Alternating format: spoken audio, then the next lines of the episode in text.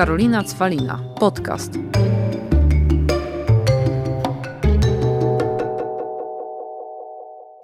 Witam Was serdecznie w kolejnym odcinku podcastu Karolina Cwalina. Słuchajcie, jak wiecie, ja jestem bardzo nepotyczna, ponieważ zapraszam osoby do swojego podcastu, które znam, lubię i podziwiam. I dzisiaj będę miała gościa, e, którego, którą, przepraszam, podziwiam, ale nie znam. Siedzę z nią od czterech minut. Oczywiście później idziemy sobie na śniadanko i na pewno będzie fajnie, ale na razie moja gościni z lekka przerażona, bo wie, że nagrywamy na żywca, nic tu nie jest cięte. Mniej więcej powiedziałam, o czym chcemy pogadać. No ale słuchajcie, też nie ściemniam. Moje podcasty to są takie rozmowy ziomeczków, więc mam nadzieję, że nie trzeba się do nich przygotowywać, więc Kaju Rybicka, bardzo Ciebie serdecznie witam. Witam, cześć, dzięki za zaproszenie. A kim jest Kaja? Słuchajcie, jeżeli nie znacie marki Jorkaja, to jesteście pałki, bo to jest marka, którą ja uwielbiam od lat. E, Zaczęło się od podpasek, zaczęło się od tamponów, a teraz czemu nepotyzm? Bo są nawet kosmetyki i ambasadorką tych kosmetyków jest przecież moja psiapsi, Asia Pszenicka-Malek, bardzo pozdrawiamy, no ale idziecie jak e, burza, więc zaczniemy Kaja od początku, od twojej marki Jorkaja. Jak to się zaczęło? Bo umówmy się, jesteś kobietą, która stworzyła startup. I tak jak ja na przykład nigdy nie narzekałam, nigdy nie mówiłam, że kobiety mają trudniej, bo mam taki charakter, że sobie radziłam, to w momencie, kiedy prowadziłam swój własny startup, zobaczyłam, że oj, są dysproporcje. Kiedy byłam traktowana i mówiono do mnie, dziewczynko, czy nie lepiej posiedzieć w domu, niż robić biznesy, czy jest jakiś pan na spotkaniu. Więc wiem, że ten świat wcale nie jest kobietom łatwy. Więc jak ty w ogóle zaczęłaś? Bo to na pewno wszystkich interesuje, bo zaczynasz tworzyć imperium. A jakie były początki? pumpkin. Ale ładnie to opisałaś, naprawdę teraz poprzeczka jest zawieszona wysoko. E, no my faktycznie działamy od 6 lat, więc już też e, z tego takiego pierwszego etapu startupowego gdzieś tam wyszliśmy, przynajmniej według tej ścisłej definicji.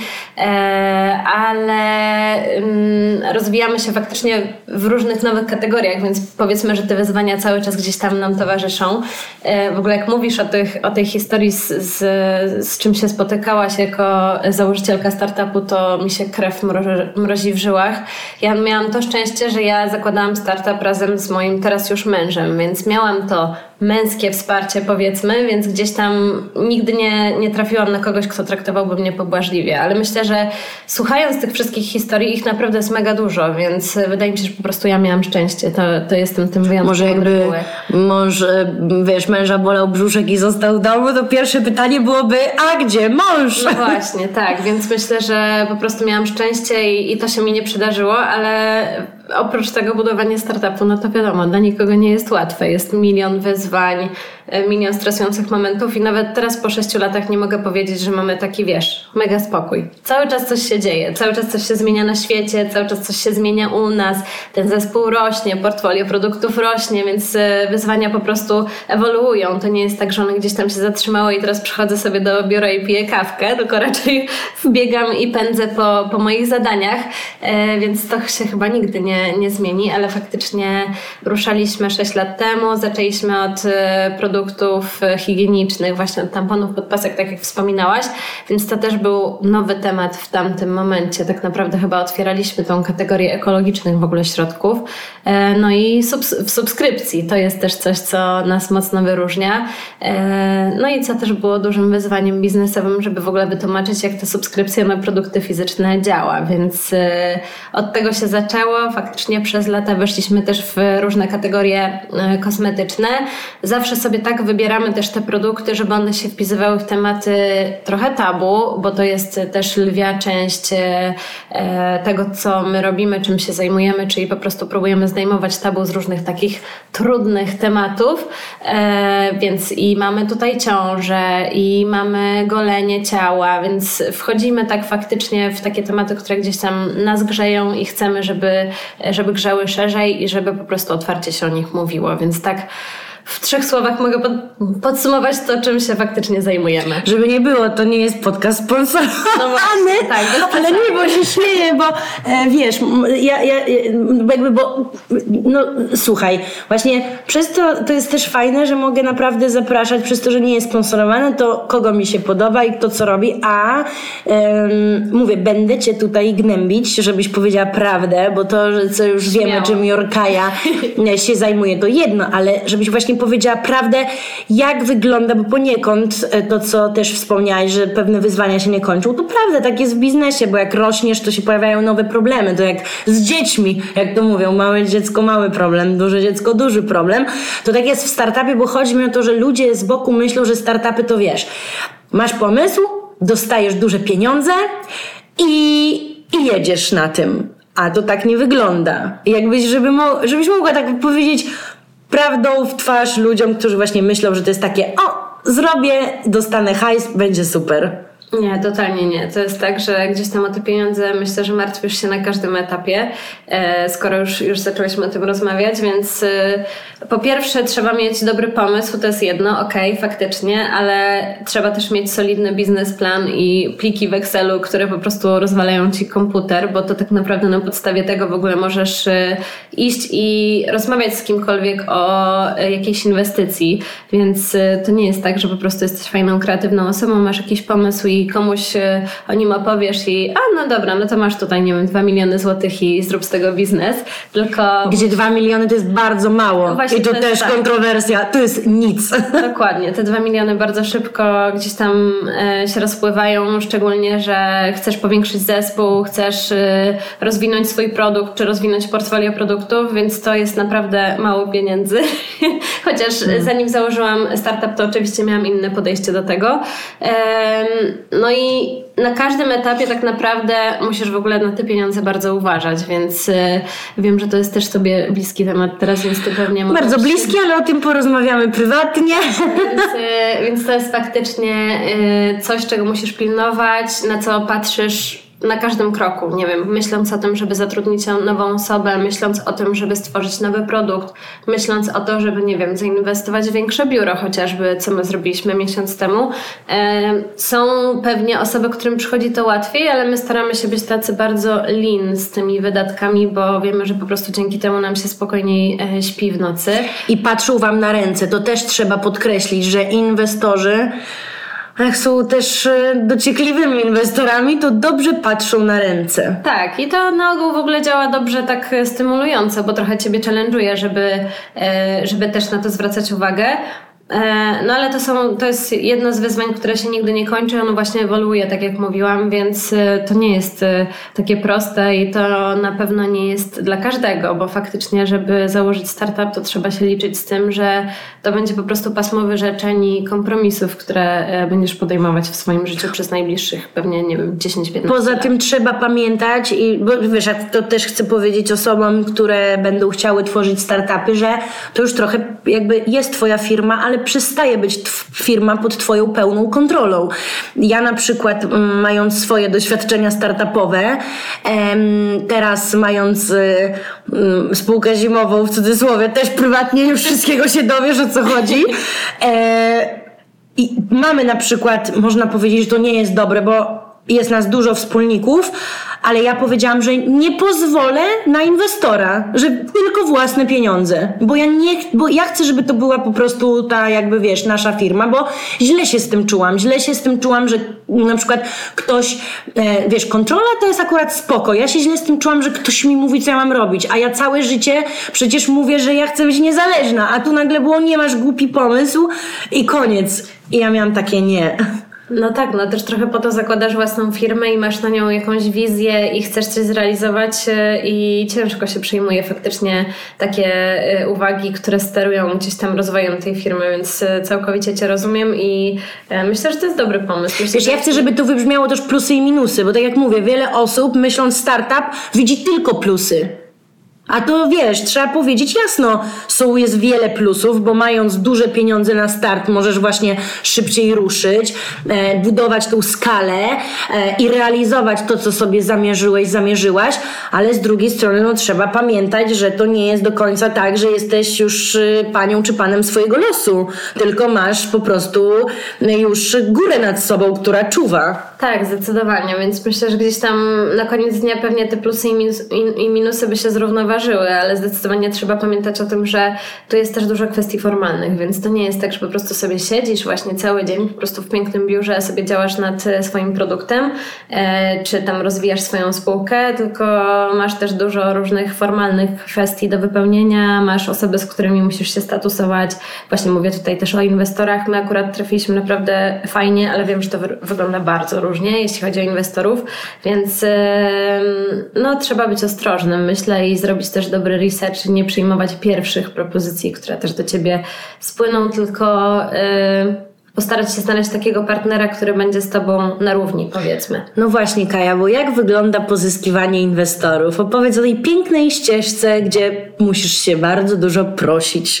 Tak, musisz przede wszystkim stworzyć plik w Excelu, w którym masz, nie wiem, 300 czy 400 kontaktów, yy, wysyłać najpierw cold maile, szukać osoby, które mogą Cię połączyć z inwestorami, z którymi już oni mieli jakieś kontakty, przejść przez ileś spotkań, na których tłumaczysz o co ci chodzi. I może z tej puli znajdzie się dwóch, trzech sensownych, z którymi faktycznie będziesz e, e, chciała pójść dalej, więc no to jest długa, długa droga, która naprawdę moim zdaniem zawsze wygląda książkowo i rzadko kiedy da się to obejść, e, więc no trzeba się tak, trzeba się prosić. Faktycznie, trzeba dużo tłumaczyć, opowiadać też o rzeczach, które dla Ciebie są totalnie zrozumiałe.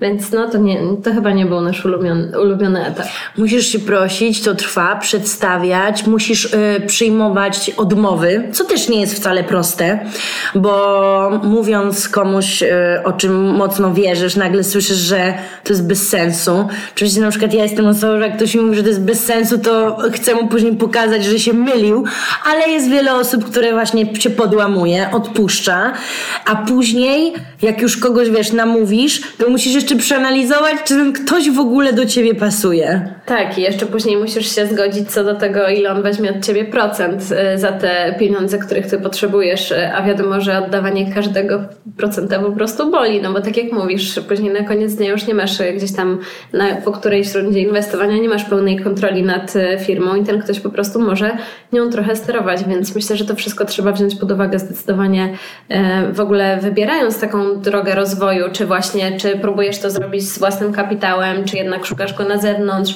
Więc to są takie bardzo wiążące decyzje, które później z Tobą zostają po prostu na długie lata. Tak, bo na samym początku wiadomo, że fajnie dostać pieniądze, ale jak się zaczyna pieniądze zarabiać, to po prostu to boli. To boli, że oddajesz coś, na co ty tak naprawdę ciężko pracujesz. Tak, to prawda, więc tutaj trzeba, trzeba na pewno o tym pamiętać i trzeba też pamiętać właśnie o tym, jak ma wyglądać ścieżka rozwoju Twojej firmy i to jest takie bardzo długoterminowe planowanie. To nie jest tak, co chcemy osiągnąć w tym roku, tylko na przykład, gdzie chcemy być za 5 lat. To dla mnie osobiście jest trudne. Ja raczej nie jestem taką osobą, która e, tak wybiega, wiesz, w czasie yy, i bardzo mnie na, na, przykład zawsze dziwi, że już się skończył rok, bo strasznie szybko mi ten czas mija, więc powinnam planować długoterminowo, ale tutaj faktycznie jakby tak od strony biznesowej to jest ważne, żeby nie myśleć o tym, co my osiągniemy za miesiąc czy za trzy, tylko gdzie my chcemy się znaleźć za, za pięć lat w tym właśnie kontekście biznesowym, no. A znasz jakieś, nie wiem, platformy, kursy, gdzie pytam cię jako, wiesz, nawet osobę, której ufam, jak są osoby, które myślą o założeniu własnego startupu, to gdzie mogłyby zajrzeć, żeby taką, wiesz, wiedzę dostać, od czego zacząć, e, jakich narzędzi, e, wiesz, tutaj użyć, wykorzystać i tak dalej? E, wydaje mi się, że nie mam na myśli konkretnej jakiejś platformy. Na pewno jest e, sporo takich konferencji, właśnie nawet mniejszych, na których wypowiadają się po prostu założyciele startupów, różne osoby takie decyzyjne e, i w takim miejscu bym szukała pomocy. No i też zawsze, przynajmniej na mnie dobrze działa, jak ktoś do mnie pisze i po prostu hej, czy możemy się dzwonić, nie wiem, mam trzy pytania o to, jak, nie wiem, rozwinąć zespół właśnie z pięciu osób do trzydziestu i wydaje mi się, że dużo osób z tego świata startupowego znajdzie te 10 minut albo przekieruje cię dalej po prostu, żeby ktoś ci poopowiadał, bo ja się spotkałam przynajmniej z mojego doświadczenia wynika, że to wsparcie w tym świecie startupowym jest naprawdę niezłe. Więc e, nawet jak kogoś nie znasz osobiście, to możesz próbować po prostu się do niego gdzieś tam dostać e, i jest duża szansa, że nawet jeśli on dla ciebie nie znajdzie czasu, to po prostu gdzieś cię przekieruje właśnie do kogoś, kto faktycznie ci będzie w stanie po prostu poopowiadać i, i pomóc. To prawda. To jest, wiesz, jak to mówią, zapomniał wół, jak cielęciem był. Jeżeli Dokładnie. ktoś zapomniał o swoich początkach, e, to pewnie jakby wiadomo, oleje. Ale jest dużo osób, które pamiętają i, na, i tak jak mówisz, na pewno, wiesz, pokierują dalej. Ja na przykład bym pokierowała, jest bardzo dużo przecież konferencji organizowanych nawet przez Google for Startups. Dokładnie. I jakby tam totalnie są i spotkania, i warsztat, bo wiesz co mnie Kaja zawsze bolało a propos, że ogólnie takich rzeczy tu jest pełno. Już nie mówiąc o internecie, o jakichś artykułach, o spotkaniach darmowych. No ja uważam, że to na ziemi leży, a ludzie, wiesz, nie korzystają totalnie. Tak, to prawda. Ja też w ogóle uważam, że jeśli ktoś nie potrafi sobie znaleźć takich rzeczy, no to już jest na spalonej pozycji trochę, bo mm-hmm. generalnie chcąc założyć własny biznes, musisz być świetnym researcherem i musisz tak. takie rzeczy znajdować w 5 minut, więc jak ja widzę jakieś pytanie, jakąś totalnie oczywistą rzecz, którą możesz wygooglować w 30 sekund, no to już wiem, że po prostu, no nie, jakby nie nie da się pomóc takiej osobie. Ona po prostu sama musi się nauczyć chociaż szukać tej wiedzy, wiesz, to mnie... To jest to tak jak, tak... wiesz, ja, ja lubię na przykład na samym początku, jak w ogóle o czymś myślę, to wiesz, taka totalna podstawa. Biznes, yy, jakby model canvas. No to i na przykład, tak jak mówisz, ktoś do mnie pisze... Yy, od czego zacząć? Czy powinnam zrobić, e, wiesz, właśnie taki model biznesowy? Po pierwsze, już te pytanie, przepraszam, jest głupie. A po drugie, e, pyta się, jaki model biznesowy? No to myśląc właśnie o sobie, to bym wzięła w Google, wpisała rodzaje modeli biznesowych. Przecież taki canvas, już na, tak jak ja ostatnio dawałam z, Boże, to był na InPoland chyba sprzed 6 lat mój artykuł, gdzie jest tabelka i jest całe objaśnienie, jak ją wypełniać. No właśnie. A to jest naprawdę fajne, żeby sobie zobrazować. Nawet właśnie jakby takie proporcje, gdzie są moi klienci, jakie przychody, jakie koszty.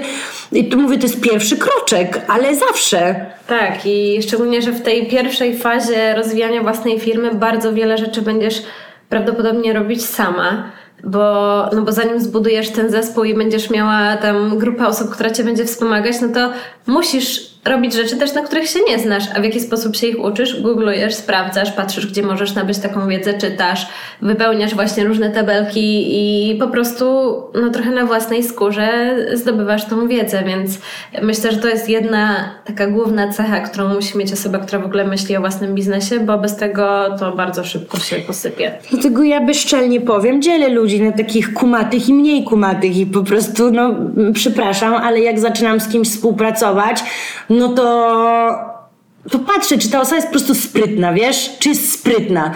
Nie czy ma wiedzę, bo ja zawsze na przykład o sobie mówiłam, że ja nigdy nie byłam jakaś, wiesz, na przykład, nie wiem, mądra z jakiegoś, wiesz, no nie wiem, z WOS-u byłam dobra, ale to bardziej dlatego, bo śledziłam co na świecie, wiesz o co chodzi. Z polskiego, bo byłam wygadana i wiesz, mam dużą wyobraźnię co do pisania i tak dalej, ale nigdy nie byłam jakoś tego, wiesz, czegoś wybitnie mądra, ale zawsze umiałam zakombinować. No właśnie, ja, ja też raczej jestem właśnie taką osobą, która jest w stanie znaleźć każdą informację w internecie, której potrzebuje. No i ja zawsze z przyjemnością komuś pomogę, ale nie odrobię za niego mm. pracy domowej. Więc czasem mam tak, że ktoś na przykład, wiesz, zastanawia się, bo nie wiem, działał gdzieś, robił kupę rzeczy i mówi, gdzie ja znajdę pracę? I ja właśnie wtedy zawsze mówię, Boże, ja ci znajdę pracę w tydzień, bo takiego ogarniacza potrzebują. Właśnie potrzebują takie firmy, które startują, e, czyli takiego, wiesz, spinacza do różnych rzeczy i tak dalej. I ja to nazywam później złotymi strzałami, bo to są osoby, które zrobią ci od po prostu rzeczy, wiesz, marketingowych, eventowych, sprzedażowych, jakichś, nie wiem, zespołowych, wszystko. I jedna osoba ci ogarnie coś, co wiesz, inne gdzieś siedziały, w jednym dziale pracowały i tylko z tego działu potrafią zrobić rzeczy. Uwielbiam takie osoby, mam kilka w swoim zespole i faktycznie to są osoby, które rozwinęły się niesamowicie na przestrzeni lat i ja właśnie też zwracam zawsze na nie uwagę i bardzo je doceniam i też staram się im zapewnić takie warunki do jeszcze lepszego rozwoju i właśnie do wykorzystania tych takich... Yy, w sumie unikalnych umiejętności, mhm. tacy właśnie spinacze, jak, jak tak. to nazwałaś fajnie, to są turbowartościowe osoby. No to na dole cię zapoznałam właśnie z Anią naszą z Miłel. No to jest po prostu dziewczyna, która będzie wykorzystywać nas, bo my jej nie puścimy. Naprawdę, to jest, wiesz, jak masz taką osobę, która ogarnia, to, to jest skarb. To widzisz, to ewidentnie trafiło do dobrego miejsca, bo też Mhm. często takie osoby po prostu trafiają do miejsc, w których ich potencjał nie jest w stanie być wykorzystany, więc y, trzeba się dobrze zmaczować. Tak, więc a propos startupów, to zazwyczaj to są też takie osoby, które, jak to mówię, umieją łączyć kropki i tak połączyły te kropki, że ruszyły. Zdecydowanie super to opisałaś. To jest idealna w ogóle analogia. I w startupach jest tak, tak jak też tutaj powiedziałaś, na początku robisz wszystko, więc no, żeby założyć startup czy własny biznes, bo to w sumie o to chodzi, trzeba pamiętać, że no, ten czas pracy jest nieregulowany. Nieregulowany, dlatego wiesz, często jak słyszę od znajomych, znaczy w sumie też się im nie dziwię, no bo pracując gdzieś na etat, dostają, wiesz, pieniądze stałe, no to czemu mają pracować więcej? Teoretycznie, no po co?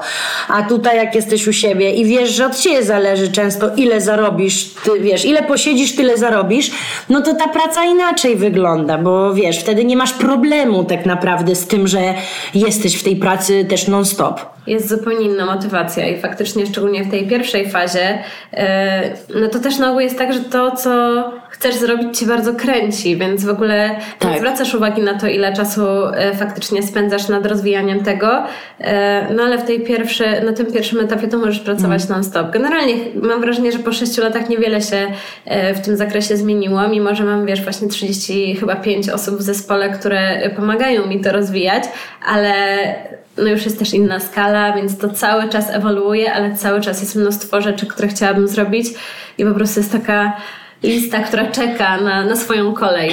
Poza tym prawda też jest taka, że później wiesz, praca jak praca, ale ty jako jednak CEO em, masz odpowiedzialność. Ja zawsze to powtarza, powtarzam moim jakby jakimś, nie wiem, wspólnikom, z którymi jesteśmy na górze i jakby na górze, a wiesz, i się wydaje, że my już mniej robimy niż te osoby, które na nas pracują. Ja wtedy mówię, że nie myśl tak, bo to na tobie spoczywa odpowiedzialność. Sama wiem, o czym pogadamy prywatnie, że później jak też coś, jak są sukcesy, to wiadomo, zazdrości się tym, co są na górze, ale jak są klęski, to też odpowiadają ci, którzy są na górze. Tak jest, więc ta odpowiedzialność, którą się bierze. Ja po prostu, wiesz, ostatnio mam taki moment, że mm, na przykład też na swoim Instagramie z moją wspólniczką od spółki zimowej poruszyliśmy ten temat, że właśnie własny biznes nie jest dla każdego, bo zauważyłam, że em, paru znajomych którzy poszli na swoje, mm, powiedzieli, czemu nikt mi nie mówił? I myślę sobie, dobra, może ja jestem nienormalna, bo ja akurat y, widzę te treści, że własny biznes nie jest lekki, e, no ale myślę sobie, dobra, to ja też to powiem. I wiesz, i dostałyśmy komentarze, jeszcze łącznie z jakimiś, wiesz, y, typu hasłami, że daję wam unfollow, bo my wprowadzamy w ludziach ograniczające przekonania. No spoko, no słuchaj, no tylko, że ja od 10 lat jestem na swoim, więc no nie wiem, pokonuję jakoś to ograniczające przekonania. Chodzi mi o to, żeby pokazać, że właśnie jest też, bywa tak i tak, bo też jestem osobą, która nie będzie mówić, że etat jest zły, bo szczerze, ja w swoim życiu pracowałam tylko 9 miesięcy dla kogoś i po tych 9 miesiącach, też mając możliwości, od razu zaznaczam, mogłam sobie na to pozwolić, żeby pójść na swoje, ale wiedziałam, że to nie jest po prostu dla mnie, e, ale gdybym umiała być na etacie, to uważam, że to też ma swoje, zaraz przejdziemy do kwestii bycia matką, to na przykład jako kobieta uważam, że etat w pewnym momencie to jest najlepsza sprawa życia. I gdybym umiała się odnaleźć właśnie w takich warunkach, na, wiesz, pracy na etacie, to bym była przeszczęśliwa, bo to nie jest tak, że tylko na swoim jest genialnie. Nie. Etat też jest świetny, jeżeli ktoś dla kogoś. Tak samo w biznesie z kolei mówię, że to nie jest proste. Mówię, że jest wiele niewiadomych, że jest stres, że po prostu dużo rzeczy ci się wykrzacza, że ponosisz odpowiedzialność. Ale z drugiej strony to, co powiedziałaś, to czemu ja to robię? Bo ja jestem nakręcona. I tak jak teraz a propos właśnie spółki zimowej, kiedy ja z czymś startuję, to ja mam takie uczucie podniecenia w sobie, że ja potrafię naprawdę. Nie ma dla mnie, że nie wiem, jest późno i nie odpiszę na maila, bo ja się jaram, że odpisuję na tego maila, że coś robię, że działam. I ta po prostu, te uczucie, które we mnie jest, sprawia, że ja chcę jeszcze. I dlatego robię to, co robię. I przez to, że też mam ten multitasking w sobie, ale dzięki blokom czasowym, to też chyba właśnie robię dlatego to, co robię. Tak, i nie potrafisz się zatrzymać. Fajnie, że też mówisz o tym, że jakby obie ścieżki są ok, tylko trzeba być też dopasowanym właśnie do którejś z nich. Bo inaczej no to będzie ciągła walka, jeszcze, jeszcze więcej sobie dokładasz do tego, no bo nie wszyscy są stworzeni do prowadzenia własnej firmy, tak jak mówisz, to super, że się mówi o tym, że to ma też e, ciemne strony i że jest ich naprawdę sporo, bo generalnie mamy taką tendencję, żeby mówić tylko o tych dobrych rzeczach, bo e, nie wiem, to sprawia, że wydaje się wszystkim, że my pięknie ogarniamy i w ogóle nic złego nas w życiu nie spotyka, więc chyba jest taka tendencja, żeby tylko mówić właśnie mhm. o, tych, o tych pięknych momentach, czego ja bardzo nie lubię, bo później cię rzeczywistość na maksa zaskakuje i myślę, że to jak przejdziemy do tematu macierzyństwa, to to też mocno wypłynie. Co do tego etatu, no to ja też często mam tak, że zazdroszczę znajomym, którzy są na etacie i wiesz, i po prostu oni wychodzą z, e, w piątek z pracy i mają koniec, nie? Albo coś... wakacje bez maila? Albo wakacje bez maila. Ja nawet nie pamiętam, kiedy ostatnio takie miałam.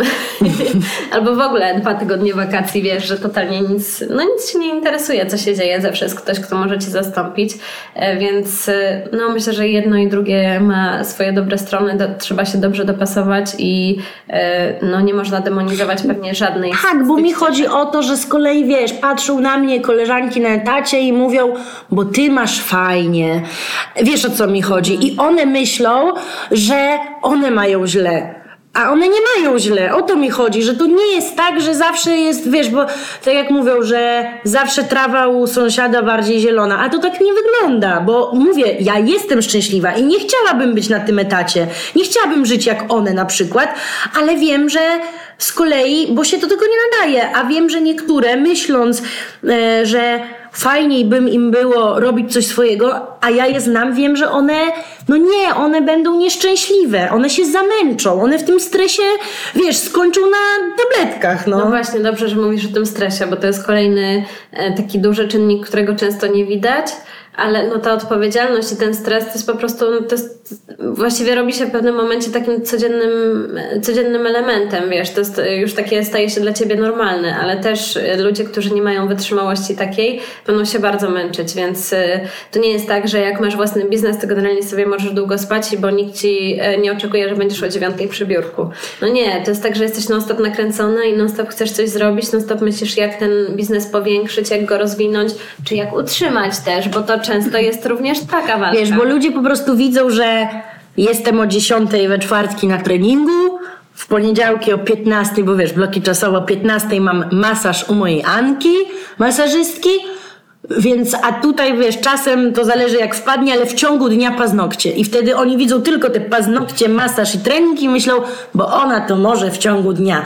Tylko oni nie wiedzą, że jak oni właśnie idą spać, to ja nadrabiam pewne rzeczy, bo u mnie to jest kwestia, wiesz, że muszę to po prostu zrobić. I, i tyle, mało tego. Często jest tak się, a, a propos masażu i tak dalej, że ja nigdy nie mam na przykład masażu bez telefonu. Na paznokciach się śmieję, że to jest najbardziej pedicure, najbardziej efektywny czas, kiedy wszystko odpisuję, załatwiam i tak dalej, że ja po prostu wykorzystuję ten czas. No, więc to to.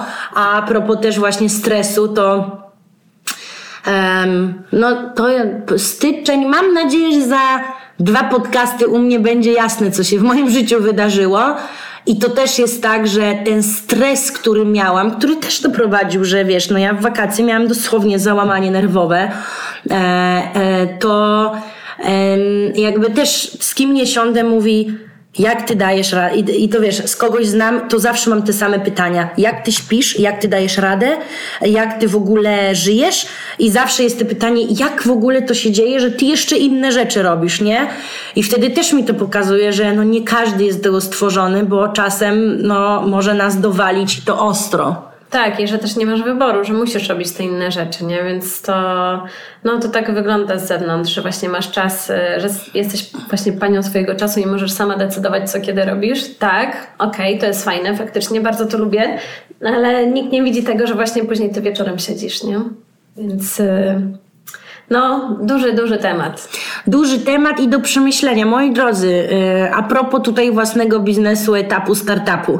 Jeżeli chodzi o startupy, to naprawdę Google for Startups, różne, mówię, różne, popatrzcie sobie jakieś, wiesz, spotkania, konferencje, nawet na, słuchajcie, w uczelnie takie rzeczy robią. Poresearchujcie, co jest, artykuły, popatrzcie sobie na startupy, które na przykład, nie wiem, wam się podobają, kto jest ich założycielem, kto jest ich, nie wiem, founderem, co-founderem, gdzie na przykład, wiesz, gdzie, gdzie, wiecie, gdzie, gdzie mają jakieś wystąpienia, jakieś ich artykuły. Jeżeli chodzi o własny biznes, tak samo, do przemyślenia. Zróbcie sobie tabelkę za i przeciw, co jest dla was, co nie. Po prostu mam nadzieję, że ten pierwszy jakby punkt naszej rozmowy da wam po prostu do myślenia, że nigdzie nie jest świetnie. Ważne, żeby mieć świadomość, gdzie wy pasujecie. I co warto, jeżeli chodzi o was samych zacząć i zrobić? Tak, gruby temat, ale mam nadzieję, że damy jakby wiesz do do myślenia. A drugi taki temat też, y, który chciałam e, poruszyć, no to właśnie a propos, zacznijmy od wyjścia od etatu. E, jesteś młodą mamą. Ile twój mały ma? 13 miesięcy. 13 miesięcy, no to bardzo młodą mamą. I teraz powiedz, nie chciałabyś być na etacie? Marzyłam o tym. nadal w sumie o tym, teraz może już trochę mniej, no bo faktycznie już ma ten rok, więc już jest takie, takim bardziej ogarniętym dzieckiem, plus zaraz... A którego grudnia? E, 2 grudnia. Dobrze, strzelec grudniowy, ja 20 tak. strzelec, więc na, na, na mój ulubiony znak i miesiąc, wszystko się zgadza. Super, więc, więc tak, więc teraz już po tym roku jest dużo łatwiej, szczególnie, że zaraz też pewnie ruszę do żłobka, więc e, ja może przestanę tak gonić, no ale te pierwsze miesiące to, to była masakra, no. Jeszcze pierwsze miesiące jak miesiące, ja to lubiłam koleżanki, które mówiły, że najcudowniejszy to jest ten okres w ciąży, jak już można w czwartym miesiącu dać zwolnienie i cieszyć się życiem. Ja wtedy myślę, Boże, właśnie jak ja Wam zazdroszczę. Ja najwięcej chyba pracowałam w życiu właśnie, bo to było tworzenie, czas tworzenia startupu jeszcze w pandemii w ciąży.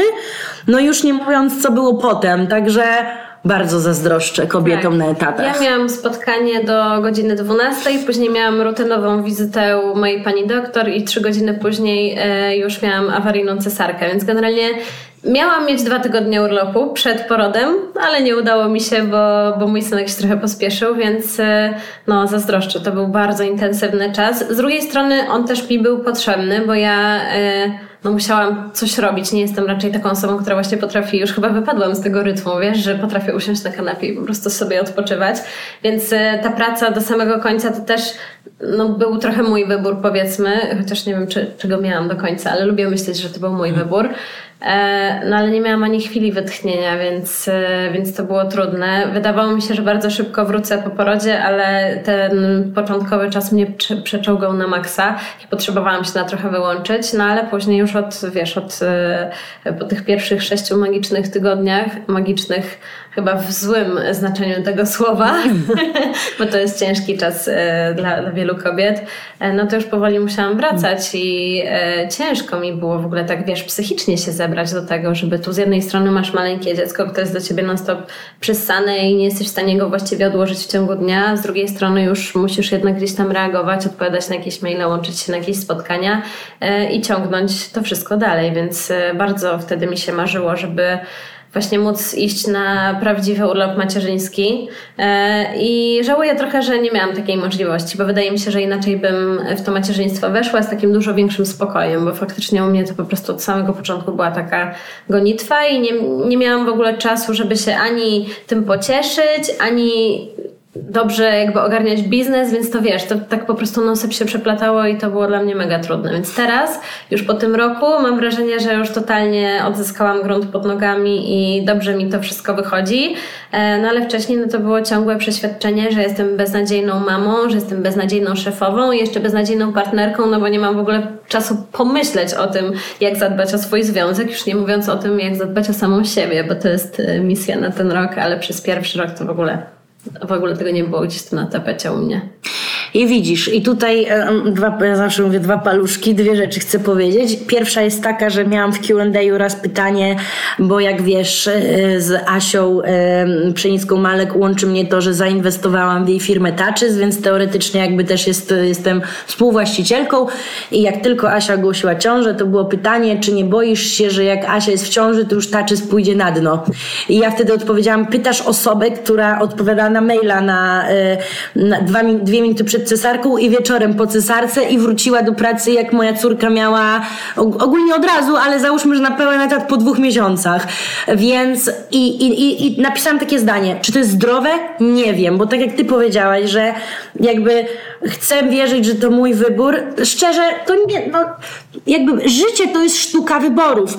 My wybierając to, że jesteśmy kobietami prowadzące własne biznesy, wybrałyśmy tą ścieżkę życia, no i niestety tak to wpłynęło na nasze macierzyństwo, a nie inaczej.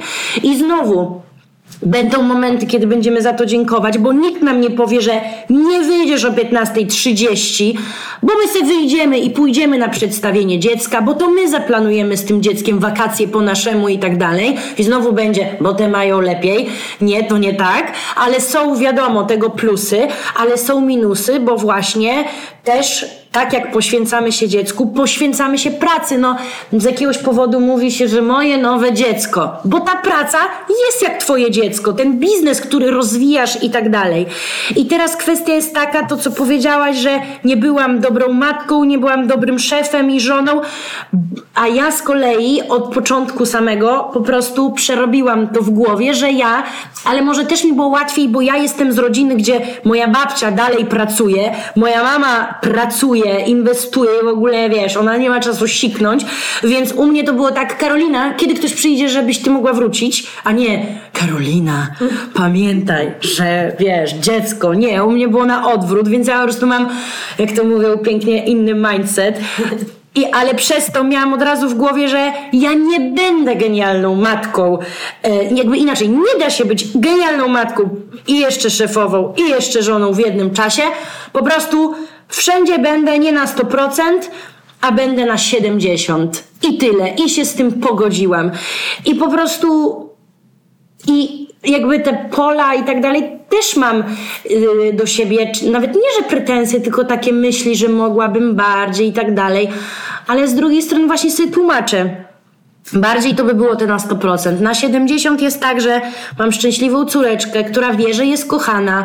Poza tym mam nadzieję, że też tak masz. Ja mam bardzo zaangażowanego partnera i ojca, który wręcz, to on jest tym ojcem dziecka, w sensie takim, że jak jest poważne decyzje trzeba podjąć, Łukasz je podejmuje. On jest tym ześwirowanym tatusiem kochanym. No ale wiesz, i ja miałam od razu pomoc, dałam sobie pomóc. Um, więc no nie miałam takich wyrzutów sumienia, bo mam po prostu, mówię, szczęśliwe to dziecko. Ale, ale tak, odpuściłam. Odpuściłam, że nigdzie się nie da być na 100%. Właśnie myślę, że to jest kwestia tego, y, żeby sobie to przepracować w głowie. I ja już teraz jestem na takim etapie, ale właśnie wiesz, te pierwsze myśli, to można się generalnie y, zakatować tym i nie można tego robić. I właśnie nie można później wracać i myśleć, a może mogłam jednak, nie wiem, więcej czasu spędzać z tym dzieckiem. Też prawda jest taka, że moim zdaniem ono nie będzie tego pamiętać. Wiesz, jak sobie pomyślisz nawet właśnie w swoim e, dzieciństwie, no to nie wiem, czy pamiętasz, że po prostu twoja mama dużo czasu poświęcała na pracę. No nie, no jakby zapewniła ci wszystko, co ci było potrzebne. Ja przynajmniej mam takie doświadczenia. Moja mama też bardzo szybko wróciła do pracy.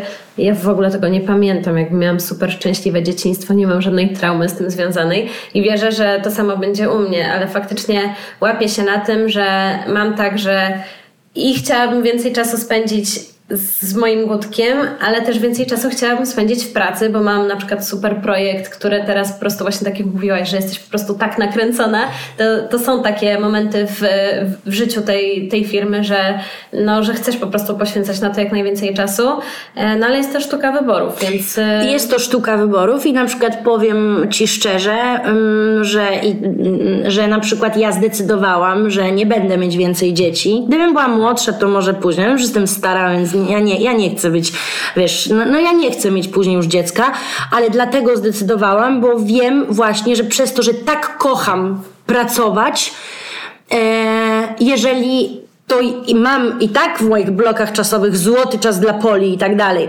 Jeżeli ja bym musiała jeszcze więcej swojego czasu poświęcić dla drugiego dziecka, ja będę nieszczęśliwa. Ja, ja po prostu sobie na to szczerze odpowiedziałam, że ja przy jednym dziecku dam radę to pogodzić, przy dwóch to będzie kosztem mnie i niestety nie dam rady. Zbyt bardzo lubię y, pracować, tworzyć, kreować. No, i dlatego nie będzie drugiego dziecka. Na szczęście mam, oczywiście liczę się ze zdaniem mojego męża, który też e, nie chciałby mieć drugiego dziecka. nie ze mną, pewnie widzi, co, co się dzieje. No ale trudno, no to najwyżej, słuchaj, będzie jak będzie, ale nie no, się śmieję, bo jest, jest okej. Okay. W każdym razie, no nie, ja, ja właśnie dam radę przy jednym, przy dwóch już bym tak nie dała. Super, że jesteś tego świadoma i życzę każdej kobiecie, żeby y, była w stanie podjąć taką, no taką właśnie mega świadomą, dojrzałą decyzję, bo często jest tak, że Trzeba, bo rodzeństwo. No właśnie, tak, to jest jeden, jeden argument, ale też często jest tak, że po prostu e, strasznie chcemy wszystko pogodzić, a prawda jest taka, że nie pogodzimy. tylko 24 godziny to jest naprawdę bardzo mało czasu, szczególnie, że też trzeba, wiesz, trzeba jednak spać, trzeba pilnować tej regeneracji, bo człowiek bardzo y, krótko pociągnie. Ale ja lubię, wiesz, ja lubię spać, ja, ja lubię czas dla siebie, poćwiczyć, właśnie, no właśnie. pochodzić, pospotykać się ze znajomymi i w ogóle powyjeżdżać. Um, i to jest tak, że jak ja bym wiedziała, że przy dwójce dzieci jest trudniej z tym, no nie ma takiej opcji. No ja, bo ja lubię czas bez dziecka, szczerze, ja lubię czas bez dziecka. I nie ma w tym nic złego, wiesz. Tak, mój mąż tęskni, mówi, o, Polusia by z nami była. Ja myślę, tak, tak. tak, tak, no spędzę z nim niedługo czas. Tak. No, ale fajnie, bardzo się cieszę, że o tym mówisz, bo naprawdę to jest e, taka stygma znowu spo, społeczna, że w ogóle nie no, jak już masz dziecko, to po prostu musisz spędzać z nim mnóstwo czasu. A prawda jest taka, że możesz też jakby wiele, na wiele innych sposobów właśnie dbać o to dziecko, chociażby wybierając fajną placówkę, do której e, je poślesz, że ma tam mnóstwo różnych bodźców, no, dodatkowych zajęć. Ja też wierzę w to, że na przykład żłobek świetnie zrobi e, mojemu Gutkowi, no bo po prostu będzie się inaczej rozwijał, nie będzie się nudził z babcią w domu, tylko będzie jakby z, mm. z całą miłością do, do mojej mamy i do mojej teściowej, bo naprawdę bez nich ja bym już dawno utonęła. E, no ale...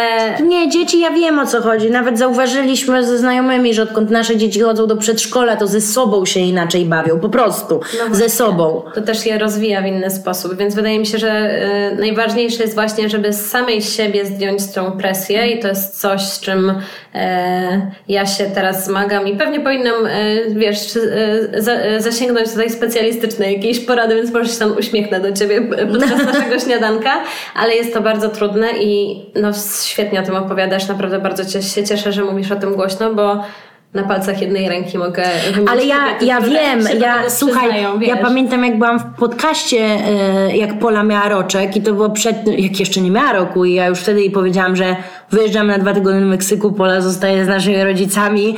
Ogólnie wtedy też była kwestia tego, że miałam cesarkę, nie karmiłam piersią, e, notabene wszyscy mnie wtedy oskarżali, że właśnie jestem takim pracocholikiem, bo to wiadomo, a jakby sytuacja była prozaiczna. Zawsze miałam olbrzymie piersi. Olbrzymie. I wiedziałam, że jak wykarmię dziecko, to jest mniejsze. I urodziłam dziecko, a w tych olbrzymich piersiach nie było nic. Nic. Więc no tyle lat czekałam i jak zmniejszyłam w końcu te piersi, to wyszło, że miałam tak tłuszczową budowę, że nie miałam prawa mieć mleka. No, no w każdym razie to faktycznie mi ułatwiło bardzo dużo, że nie karmiłam dziecka piersią, bo szybciej mogłam zostawiać i tak dalej. No i jeszcze, że wróciłam właśnie szybko do pracy i pamiętam Justynę, która była przerażona na mnie patrząc, że ja to mówię i jeszcze mówię, że a spoko, w ogóle właśnie fajnie, że nie karmiłam, to szybciej wyszłam. I ona miała takie oczy, że na koniec tego podcastu mówi, dobra, słuchajcie, jeżeli Karolina was zdenerwowała, pamiętajcie, to do niej pretensje, nie do mnie, bo ona mówi, stara, takich rzeczy się nie mówi głośno. A ja mówię, ale no ja tak miałam i właśnie, te, te, ale dlaczego? Bo, bo mówię, ja jestem, no to wiesz, jak wychodzisz z domu, gdzie masz pracujące, silne kobiety, które działają cały czas, kombinują, tak jak u jest u mojej mamy, że u niej nie ma problemów, od razu są rozwiązania. I wiesz, i ja na przykład, mój problem na terapię to jest, wiesz, w ogóle odcięcie pępowiny, bo ja takich kocham. Jak, wiesz, są teraz te takie, wiesz, gadki takiej smutnej muzyczki, moim hmm. sukcesem będzie, jeżeli moje dziecko będzie chciało spędzać ze mną czas ja non stop jeżdżę na wakacje z rodzicami. No. Ja to się, wiesz, mój Łukasz śmiał, że e, jak wiesz, wojna się zaczęła w Ukrainie i on mówi, uciekamy. Ja mówię, nie, ja muszę pojechać, wiesz, do Białego Stoku po rodziców. On mówi, ty jesteś normalna? Jeszcze pod granicę? Ja mówię, bez nich nigdzie nie jadę. No bo wiesz, ja, ja mam taki, po prostu Jestem wiesz... w tej samej grupie, więc bardzo Ja mam taki rozumiem. przelot i to jest, wiesz, na takiej zasadzie, że wychowywana w takim domu, ja mam zupełnie, wiesz, inne spojrzenie i to jest tak, że moja mama na przykład zawsze cierpiałam a propos właśnie terapii, że ona nie jest moją przyjaciółką. Że przyjaciółko, zawsze moja Anka miała taką mamę, że ona nas zawoziła, odwoziła, pożyczała Ance ubrania, słuchała naszych zwierzeń, przychodziła do nas. Moja matka zawsze była taka, że do mnie dzwonili ludzie domofonem, moi znajomi, sprawdzić, czy ona jest w domu. Jak była, to nie chcieli wchodzić, bo się jej bali. I, ale wiesz, moja mama była taka, że wiesz, ja byłam w czterech podstawówkach, bo jak poszła na rozmowę i nauczyciel powiedział, nie wiem, że ja coś źle zrobiłam, to moja matka mówi, a ty co zrobiłeś, żeby jej wytłumaczyć? I, i wtedy musiałam zmieniać szkołę, bo to już było źle. Więc tata zaczął chodzić w pewnym momencie na wywiadówki, jak już polubiłam swoje na przykład gimnazjum czy liceum. W każdym razie na mamy wiedziałam, że zawsze mogę liczyć i no, wiesz, i, i, ale były te lata, że tak, że cierpiałam, że ona mnie nie przytula, nie mówi, że mnie kocha i tak dalej. Ale na dzień dzisiejszy, jeszcze przy tych problemach, które mam, to wyszło, że mama jest moją największą ostoją. Wszyscy, którzy przy tej też okazji poznali moją mamę, mówią, że z mamą to ty nie zginiesz. Eee, mama moja, wiesz, co do spółki zimowej, to jakby realizujemy jej pomysł. Ona w to też zainwestowała i tak dalej. No, po prostu jakby no teraz to jest moja największa podpora i patrząc też i wiedząc, co mi rodzice zapewnili w życiu, nawet to, że właśnie mogłam po tych dziewięciu miesiącach powiedzieć, idę na swoje, a oni powiedzieli, zawsze będąc na swoim, masz dwa lata, masz się w tym wyedukować, my ci pomożemy, e, tylko masz pokazać, jaki masz na siebie plan, niczym się nie martw. No sorry, kto miał taką okazję? No, ale ty ją wykorzystałaś. A ja im powiedziałam, że wiesz, seksy zaczyna się w głowie. A oni okej, jak uważasz, że to ma sens, idź w to, prowadź pod takim hasłem, warsztaty, wszystko. Bo, Wiesz, ja powiedziałam 11 lat temu, że chcę być coachem, to nawet jeszcze, jeszcze z coachingu beki nie robiono. Nie wiedzieli moi rodzice, co to jest, No nie? właśnie, I tak. mówili, dobrze, jak się w tym czujesz dobrze, Super. idź. Więc wiesz, ja w tym momencie mam coś takiego, że jeżeli ja to zapewnię mojej córce, której, żeby nie było, mówimy non-stop, że ją bardzo kochamy i przytulamy i tak dalej, e, to myślę, że ona będzie naprawdę szczęśliwym człowiekiem, pomimo tego, że jej matka pracuje dużo. Tak, myślę, że właśnie nie będzie tego pamiętać, statement. bo, bo e, zapewnisz jej to, jakby zapewnisz ją o tym w inny sposób i myślę, że to jest e, klucz do sukcesu, bo po prostu, żeby dać dziecku taką dobrą bazę i dobry start, że właśnie wierzysz w nie i dajesz mu tą szansę, ale co ono z tym zrobi, no to już, to już jest trochę jego, e, jego wybór, nie? Więc ty miałaś, okej, miałaś super szansę, ale wykorzystałaś po prostu ją. Mogłaś ją równie dobrze zmarnować. Więc e, myślę, że to jest też najważniejsze, żeby dać to zaufanie i popchnąć w tym dobrym kierunku, ale też nie robić wszystkiego za to dziecko, nie? Dokładnie. No mówię, tutaj wygłosiłam mały statement. Zawsze to, a propos podcastów, to krzyczą na mnie, że przerywam i za dużo gadam, ale mam nadzieję, że dałam tym do myślenia. No, zdecydowanie, naprawdę bardzo, no bardzo, bardzo fajnie to podsumowałaś. Ale mam na... twój podcast, mam nadzieję, że wiesz, tobie też... Yy... Ja się pod wszystkim podpisuję. Naprawdę bardzo, y, myślę, że bardzo spójne jesteśmy co do tego. Y, obie sobie zdajemy sprawę z tego, że to nie jest łatwe, że w ogóle połączenie prowadzenia własnej firmy i macierzyństwa to już jest y, y, jeszcze kolejny level po prostu wtajemniczenia i, i, i następne wyzwanie. Mm, no, zgadzam się ze wszystkim i myślę, że trzeba też dużo pracować nad samym sobą i żeby właśnie nie dopuszczać tych demonów do głowy, wiesz, że one ci krzyczą, że a, jesteś złą mamą, bo spędziłaś dzisiaj o godzinę dłużej w pracy, bo musiałaś dokończyć ważny projekt. I to jest coś, z czym e, chciałabym właśnie każdą młodą mamę zostawić, że, e, no, że to jest okej, to są twoje wybory. Ty najlepiej wiesz, co jest dobre dla twojego dziecka, co jest dobre dla ciebie, bo jak nie zadbasz o samą siebie, to po prostu to wszystko runie, bo naprawdę e, depresja poporodowa i ten cały baby blues to nie są żarty. To naprawdę istnieje i to dotyka dziewczyn dziewczyny, które totalnie się tego nie spodziewały. Ja zawsze mówię, że czytając, co prawda przeczytam chyba jedną książkę o ciąży przed ciążą. Żadnie nie bo nie miałam... Może to słychać? I, I wiesz, i tam był rozdział o Baby Bluesie, a ja go od razu ominęłam. Sobie myślę, nie no jaki Baby Blues, wiesz, ja jestem, wszystko dobrze wiem, to jest chciane dziecko, jakby jestem totalnie na to przygotowana, a później się okazało, że po prostu trzy dni po porodzie nie mogłam przestać płakać przez dwa tygodnie, nie? Jakby to, nie da się tego w żaden sposób wytłumaczyć, to jest po prostu jakaś reakcja organizmu i emocje i hormony, które w tobie buzują, e, ale często też jest tak, że właśnie to się dzieje, a patrzysz na wszystkie mamy na Instagramie, które świetnie ogarniają, masz takie co mhm. ja robię nie tak, czy ja się nie potrafię zorganizować, czy ja jestem, nie wiem, za słaba, czy jestem, wiesz, nie ogarniam tego e, psychicznie. Tak, dlatego kolejna rzecz, jak mnie pytają, to ja wtedy szczerze odpowiadam. Mam męża, mam teściową, która przychodziła od drugiego miesiąca i jeżeli chcemy zostawić dziecko, to jest. Mamy Irenkę, która u nas sprząta i też Pola ją na tyle zna, lubi i tak dalej, że jak potrzebujemy wieczoru, kiedy teściowa nie może, to Irenka przyjdzie. Mam moich rodziców, którzy zabierają, wiesz, wiesz, poluśkę i tak dalej. Więc to też jest tak, że jak ktoś mnie pyta, skąd, wiesz, jak ty to yy, łączysz i tak dalej, mam pomoc, ale też ja, no, no wiadomo, jestem, to trzeba też sobie wytłumaczyć, bo dużo, wiadomo, kobiet chce same, a ja mam tak, mam pomoc i z niej korzystam. Po prostu korzystam, lubię korzystać. Ja to wręcz się śmieję, że za bardzo korzystam, ale tak mam. No i super. To nie jest też e, żart z tym, że potrzeba wioski, żeby wychować dziecko. Hmm. Naprawdę tak jest, więc ja też mam mega szczęście, bo mam e, teściową na miejscu, rodziców mam tak, wcześniej miałam na miejscu, teraz mam bardziej z doskoku, ale jak tylko są na miejscu, to na maksa mi pomagają. W ogóle Gutek kocha z nimi spędzać czas i jak ich widzi, to generalnie ja już mogę nie istnieć, więc e, też często u nich nocuję i my po prostu wtedy mamy czas, żeby się spotkać na spokojnie ze znajomymi i przestać pędzić na moment, więc z tego trzeba korzystać. Jeśli tylko się ma taką możliwość, to, e, no to trzeba korzystać. Czemu nie? To mm. tylko dobrze ci zrobi. A poza tym też ja na przykład mam tak, zresztą to widać na pewno na moim Instagramie, że ja mam niezwykłą relację ze swoimi dziadkami. E, szczególnie właśnie moja babcia Joasia. I to jest tak, że ja kocham tak babcię nad życie, że wiesz, no nie wiem, pewnie mojej mamie mogło być przykro, bo zawsze wiesz, mówiłam bab, tylko babcia, babcia, babcia, ale prawda jest taka, że też dlatego nie mam w ogóle problemu z Polą, jak spędza czas, wiesz, czy babcia, czy dziadki i tak dalej, bo uważam, że relacja wnuczka-babcia jest tak piękna i niezwykła, że tak samo, żeby zazdrościć tego, czy cokolwiek, ja się tak cieszę, bo życzę jej, żeby ona tak pamiętała swoją babcię, jak ja też będę pamiętać babcię Halinkę, czy tak jak kocham nad życie babci Joasie. No bo wtedy... No w sumie żyjemy dla wspomnień, tak? No właśnie, wtedy też powiększasz to takie grono po prostu z Twoich najbliższych osób i to jest piękne i ja też się strasznie, w ogóle jestem mega wzruszona, jak widzę, wiesz, jak moi rodzice zajmują się moim synkiem.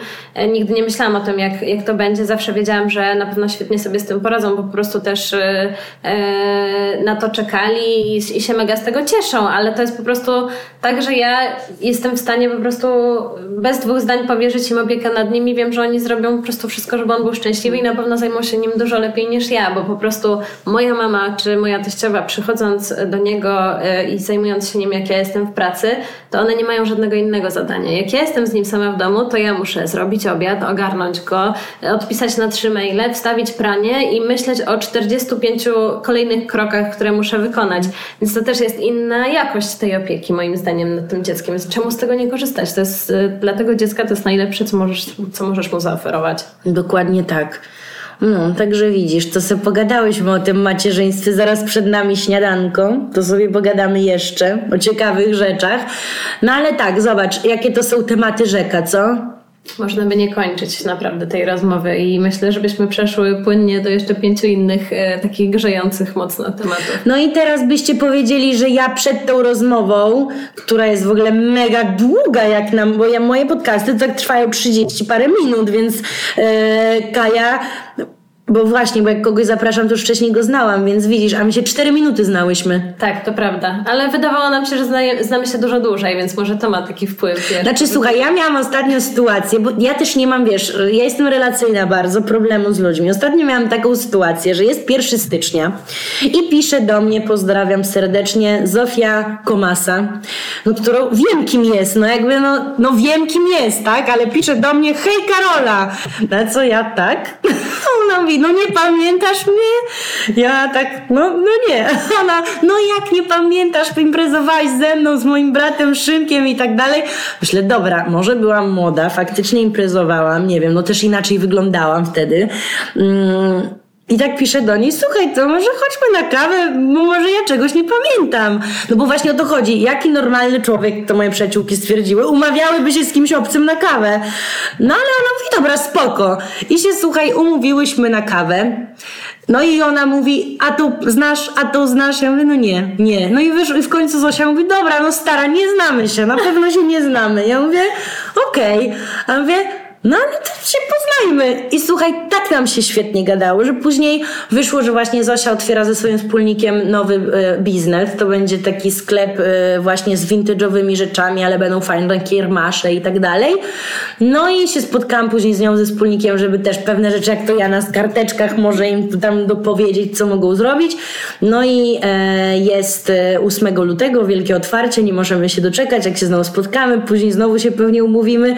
Ale wiesz, no jak na, jak na Instagramie to nagrałyśmy, to od razu, wiesz, jakby nasi znajomi mieli takie, no porąbane, no bo kto się spotyka z obcym człowiekiem. Ale to tak jak mówię, my, cztery minuty znajomości, godzinny prawie podcast i idziemy dalej na kolejną godzinę na śniadanie. Złote strzały i, i ich trzeba szukać w życiu. Tak, bo taki, ale bo to tak jest, bo też z tymi przyjaźniami to jest tak, e, że e, ja się śmieję czasem, że właśnie tak się nadużywa tego słowa przyjaźń, bo moje, moje przyjaciółki to są moje przyjaciółki naprawdę od miliona lat, albo takie osoby, które faktycznie się sprawdziły po prostu i, mhm. i, i, i nazywam je przyjaciółmi. I ostatnio miałam taką sytuację, że właśnie mówię, że a dzisiaj idę mierzyć suknię ślubną, znaczy moja przyjaciółka idzie mierzyć suknię ślubną. Przyjaciółka jaka? Mówię, Dorota ale jaka Dorota? Przecież nie, jakby nie pokazujesz żadnej Doroty. Myślę aha, czyli to, co na Instagramie, to tylko przyjaźń. Mm, w każdym razie, wiesz, ludzie tego tak e, nadużywają, bo faktycznie kiedyś się budowało inaczej te relacje, bo było więcej czasu. Teraz jest mniej, ale myślę, że można mieć przyjaciół po 30, po 40, bo to są ludzie, którzy się sprawdzają, a z drugiej strony można stracić przyjaciół z kiedyś, bo nasze drogi naprawdę potrafią się rozjechać. Tak, miałam taką sytuację wiele razy. Myślę, że jeszcze y, trochę takich sytuacji też przede mną. Właśnie dobrze, że mówisz o tym sprawdzaniu się, bo jak wchodzisz w nowy etap życia też, czy to jest właśnie budowanie własnej firmy, czy ciąża, czy macierzyństwo, no to też bardzo wiele się w Twoim e, życiu zmienia. Ty masz mniej czasu i wtedy patrzysz, kto z Tobą zostanie, kto jakby wnosi coś pozytywnego do Twojego życia. Kto nie ma pretensji, że nie masz czasu, bo nie właśnie. trzeba się codziennie spotykać. A kto Cię ciągnie w dół i kogo, kogo po prostu chcesz odciąć i której relacji nie masz siły pielęgnować. Myślę, że to jest jak najbardziej okej. Okay. Ja kiedyś w jednej książce napisałam cały rozdział o tym, że prawdziwych przyjaciół się poznaje w sukcesie i się tego trzymam, przynajmniej u mnie w życiu, bo w biedzie, w której mówię, się znalazłam od zeszłego roku, nagle tyle osób do mnie wyciągnęło ręce i pokazało, że jest za mną, że ja jednak poznaję w biedzie tych przyjaciół, naprawdę.